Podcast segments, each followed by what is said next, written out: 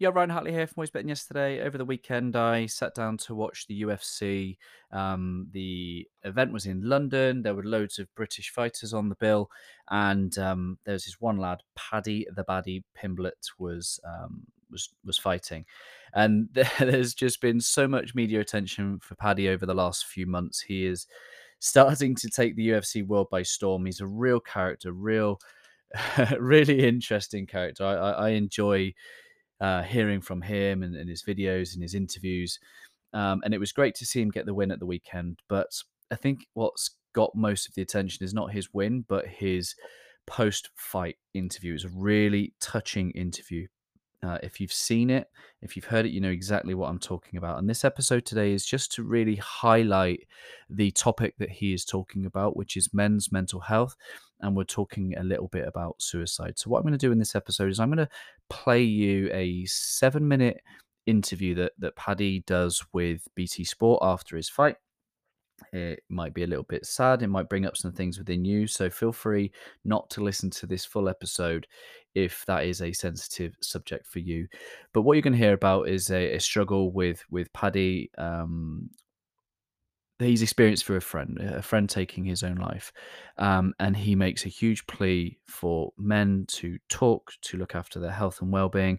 And after the interview, what I'm going to share with you is a story from someone within our community um, who was recently um, expressed that they were planning to take their own life. I'll, I'll, share some of my own experience of having a conversation with that human being and maybe some of the ways with which we can become more comfortable in having conversations with that type of thought and feeling, um, should that arise in us or should that arise in anyone else. I am not a psychologist, you know, trained psychologist. I've a student of psychology my entire life, um, but I'm not a trained professional in, in, in the world of mental health. But I have a heart for people and a compassion for people and relieving suffering, wherever that might be. So, seven minutes interview with Paddy Pimblett, the, UFC's uh, Paddy the Baddy.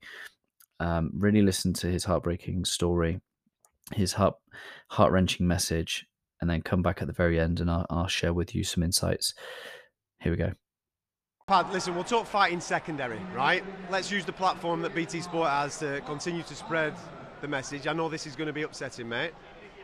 Firstly, how have you managed to keep yourself together over the last 24 hours before making that walk tonight? Just had to do it, you know what I mean? I had to stay strong for not just myself, not just everyone around me. Like, some of my mates were here today, they've come from my mate Ricky's house who've been sitting with his mum, you know what I mean? They're mentally burnt out more than I am. I'm lucky the fact I wasn't in Liverpool at the time because I would have been a lot a lot worse at the minute. You know what I mean? It would have hit me a lot harder. But I had bigger things on my mind. I had to focus on my fight, so I didn't really like. I had stuff to block it out. You know what I mean? I had to make weight. As I say, I found out at 4 a.m. on Friday morning. I was weighing in in five hours. I just woke up and just looked at my phone and burst out crying, and I still had to go and do another two pound. Just like, oh, what am I doing here? You know what I mean? Why am I even doing this? But that's why I'm doing it. I'm doing it to get in there, to win me fight and to spread the message. You know what I mean? People, as I say, men don't talk enough, lad. Women can go and just speak like, oh, you know what I mean? But men don't, lad. Men have got this stigma where, oh, if I talk like that, I'm, I'm, a, I'm a weak man. I'm, you're not weak, you're stronger than anyone. If you can go and talk to your mate and say, lad, this is affecting me, it's, you're stronger than anyone. I don't care what anyone says. Like, people think bottling stuff up, bottling stuff up makes it better. I've been there. When I, when I lost on Cage one these years ago and I broke my hand again and I thought, oh my God, I've turned the UFC down twice. I'm never going to get in the UFC. For about three, four months, I was waking up crying every morning. And I'll be honest, if I, if I had the bottle, I probably wouldn't be, you know. I would have done something drastic. And if you can't make a split second decision, what'll end everything. And you've got to think about things. And the one thing I always say is you've got to get it off your chest. That's something that I did. I eventually spoke to someone, and as soon as you speak to someone, it feels like a weight lifted off your shoulders. Literally, that is what it was like for me. I was like, oh my god, that feels better. And then I spoke to another friend, I spoke to my dad, I spoke to my fiance, I spoke to my coach, and it got better. And I know that my friend Ricky never never feel like didn't feel like he could speak to anyone without getting called little girl. That's what we need to get rid of, lad. Mental health awareness is for men it's ridiculous. There's no funding in the UK for it either, and no one does anything about it, lad. It's the biggest killer I remember between like 21 and 45. No one does anything, no one cares. And it's what does me head more than anything, lad. No one cares about it. Because it's only young men who's asked. The thing that's evident, your friend was going through an awful amount of pain, but it's the pain that gets left behind as well, which is evident on your face, and I've no doubt that that is on His mum, family and friend, friends. his mum and his sister, lad. I don't know how they're getting through this now. His dad's already passed.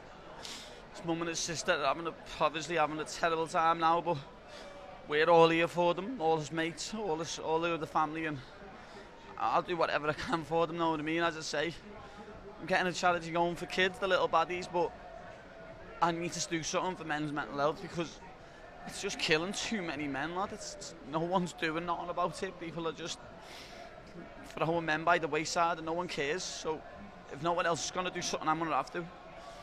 Listen, you deliver one of the most iconic post-fight speeches in the octagon that we've seen for a long time, and as well as that, I know that you wanted to dedicate the fight to Baby Lee. We spoke in the week. I don't want to dwell on it too much, but I noticed that you had a little thing there. You know what I mean? Mm, I was a little warrior. I was a little fighter more than anyone, more than anyone that gets in that cage.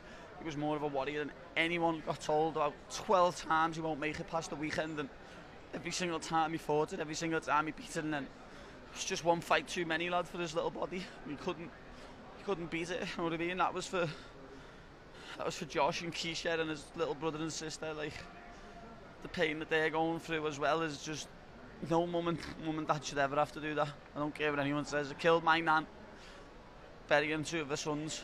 No, no parent should ever have to bury their own child. It's meant to be the other way around. Listen, in all seriousness, right? How are you feeling? And I'm not, I don't mean like in this particular no. moment. This is evi- this is evident. I'm talking serious. All the things that you have to deal with. I'm talking about the superstar status, having to go and fight, the stresses with all that, and then all these things that are going on in your real life. It's Are you talking to somebody? Is what I'm basically asking you, mate. like as I say, I, I'm one of the most mentally strong people ever. I, I know that myself personally. I'm, I've got more mental strength than anyone, and as I've just said, I've been there. I've been there myself. I've got more self-belief in myself than anyone I know and anyone I've ever thought of. There's only people in my mind I can think have got mental strength like me, people like Muhammad Ali. You know what I mean? But like, I've been there. I know how hard it is to get through stuff like that, and I'm one of the most mentally strong people I know on, on planet Earth. So if I've struggled with it, I know a normal person's going to struggle with it. And as I say, that's why we need to talk more. Men need to talk. it's all right for women. Women, they have a little gab with their mates at a cup of tea and they talk to each other non-stop. As I say, if a man goes to his mate, certain people are like, oh, what are you being like that for, lad? Grow up, you know what I mean? That's not how you speak to your mate, lad. If you care about someone, you say, oh, what's up, bro? You're all right? Come here, lad. Let's talk about it. And that's what men need to do more, lad. That's my main point of this. Like, men need to speak more. They need to get stuff off the chest and not sit there and overthink things. And as I say, a split-second decision changes the course of not just your life, your family's life, your friends' life, people in your city's life, and that's that's what we need to get to break. We need to break the stigma. Listen, I can't thank you enough for obviously sharing that, and I'm sure a lot, a lot of people are going to get strength from it. Talk to me about the love that you received from the people out there this evening. I love each and every person out there. Without you, this wouldn't be the same. I said it last time. Fighting in the Apex was nice, but fighting in front of my fans, I love each and every one of you. Every single one of you what buys a ticket, what follows me on social media, what gives me interactions. I love each and every single one of you. Without you, I wouldn't be here today. Simple as that. I wouldn't be here without the love I've received. Will you do me a favour? Take some time to spend some time with your loved ones. Yeah. Be around that over the next few days and the few weeks. Forget about fighting for a bit. We want to see you in the octagon and take some time for yourself. I'm pal. going to. December. I'll be back in December. Vegas. I'm coming, baby. Listen, come here. Adam. Come here. There we go. That was Paddy the Baddy Pimblett speaking to BT Sport after his fight on Saturday night. And um, as I said at the start of this podcast, someone came to my five year anniversary event back in June, and one of the speakers had um, people do an activity, an exercise, got people talking, and that revealed to our community manager Abby that uh, there was someone in that room that that needed to be there on that day, and there's a set of circumstances and a, a chain of events that I just don't believe in coincidences. That person was meant to be in that room today, and we we discovered something about one of those individuals that they had recently, only two weeks prior to the event, planned to take their own life. So fast forward uh, a couple of weeks, we have a, another community event. We make sure that this person comes along, and, and we wrap them up as part of the community. And we're we're having this conversation, or I was having this conversation with this um, courageous human being who, thankfully, was still with us. And as I say, uh, I'm not trained, you know, to have these conversations. I'm not a mental health professional, and this isn't advice. You know, I'm not necessarily giving advice because I, I, don't know whether it's right or wrong. But what I wanted to do is share my experience and, and share what happened during that conversation. Um, and I think you know sometimes when I've said before, like darkness isn't an entity. Darkness is simply the absence of light. So, what I want to try and do is flood that darkness with light. And, and we know that light is love. When we're in states of love, we emit biophotons, which is the measurement of light. So, if we want to overcome any darkness, we just have to try and bring love to a situation. So, my love for this human being on that on that day was to hold space, to, to not be judgmental. But I, there's there's something more I could do, which was just lean in be curious. And, and this is something that I don't think that we do in in a society because we're too fearful of saying the wrong thing or doing the wrong thing. But I just asked, you know, tell me about your plan. Tell me about how you planned to take your own life. And he told me. He told me his plan, which I don't need to share, but you could just see the change. You know, the we being able to now separate self from the situation. And I just looked at him. I just put my arm around him. I just said, I'm glad you didn't. Glad you didn't. I'm glad you're still here. And he looked at me and says, So am I. And this is, you know, when we we obviously intellectually know that it's a permanent solution to a temporary problem. But we have to make space for it. We have to, you know, we have to go beyond the it's okay to not be okay hashtag and and vulnerable posts because we have to just be able to walk alongside people and have to make com- uh, space for these conversations which might be full of shame and guilt and and shame is almost like social suicide the emotion of shame is one where we just want to be invisible we want life to swallow up us up we want our faces to never be seen and we have to transcend that feeling of shame. And the only way that we can do that is unconditional love and acceptance. I started to then ask more questions about what was absent in your life. You know, what what wasn't present for you in that time of life that led to these conditions and thoughts and, and, and the desire to plan such a thing. And again, when we are able to objectively look at our life and realize how much either the right environment, the right thoughts, the right people, the right work setting, it becomes a lot easier to have compassion for ourselves because no wonder our seemingly illogical response now starts to make a little bit more sense. And when we can start seeing it that way, we can have compassion for us being not a broken human being, a flawed human being, but one of a human being with unmet needs. I continued the conversation, you know, again, just leaning in. I don't know the right words to say, but uh, again, what you're still here. I'm glad you're still here. What's changed? Again, focusing on what's now present in his life that he can build on and take energy from and use as a solid platform to keep walking forward with.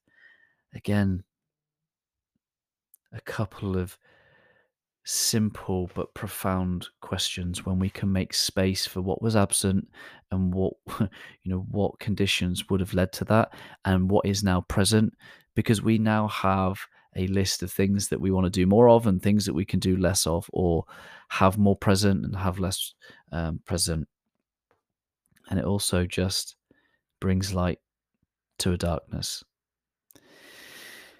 And it was an incredibly deep, deep conversation, one where the two hearts of two human beings were in that present moment. They were connected. There was a, you know, you forget all statuses, job roles, backgrounds when you're talking about the the essence of human life. You do what you can in that moment to be supportive of one another. Um, did I feel awkward?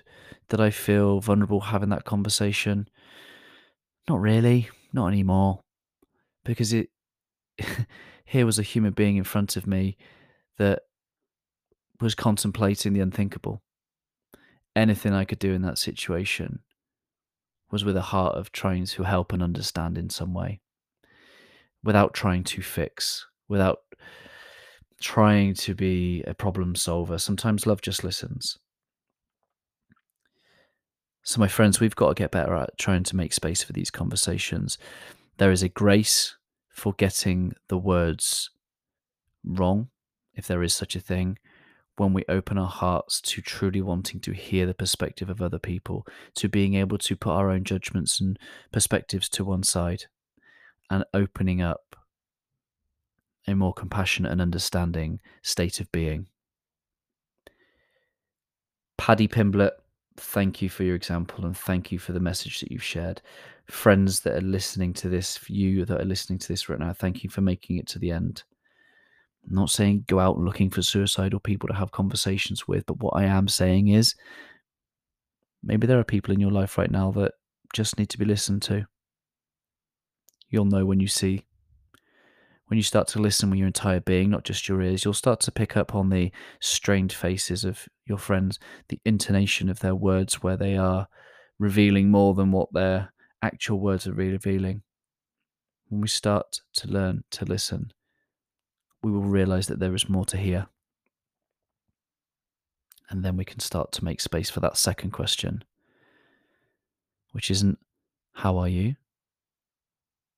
It's, How are you really? Have a great day, guys. Always love.